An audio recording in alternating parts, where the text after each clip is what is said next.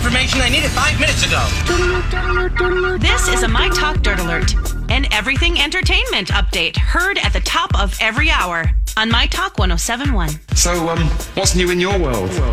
Well, a Crease fan has gotten too close to John Mayer by sending threatening messages to him, so Mayer was forced to get a temporary restraining order against the man.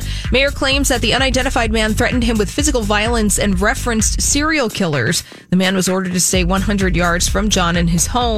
A hearing to make the temporary restraining order permanent is on August twenty-seventh. So good news there. That's scary. It's very scary. And Rihanna and her billionaire boyfriend, not boyfriend, guy in her life, Hassan Jameel, are going strong. The pair stepped out for a lovely dinner evening last night with Rihanna's mom, Monica, and one of her brothers at Maison in Santa Monica. An eyewitness says Rihanna and Hassan weren't afraid to show some P D A and that they stayed at the restaurant for a few hours until dark, and they've been linked since twenty seventeen, but Rihanna and Jameel, a Saudi businessman, have largely kept their relationship Relationship or whatever they're doing under wraps. They're not very public about it, but you can see them yachting and doing the occasional uh, thing out and about.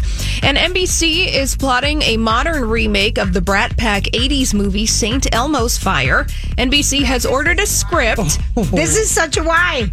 Yeah, well, they've ordered a script, so we're not going to... It's still in development, as they say, but the potential series is described as a modern adaptation of Saint Elmo's Fire that will showcase a group of close friends struggling with career, commitment, and the responsibilities of adulthood. So you give it a big why. Yeah, me too. Yeah. Now everybody does. All right.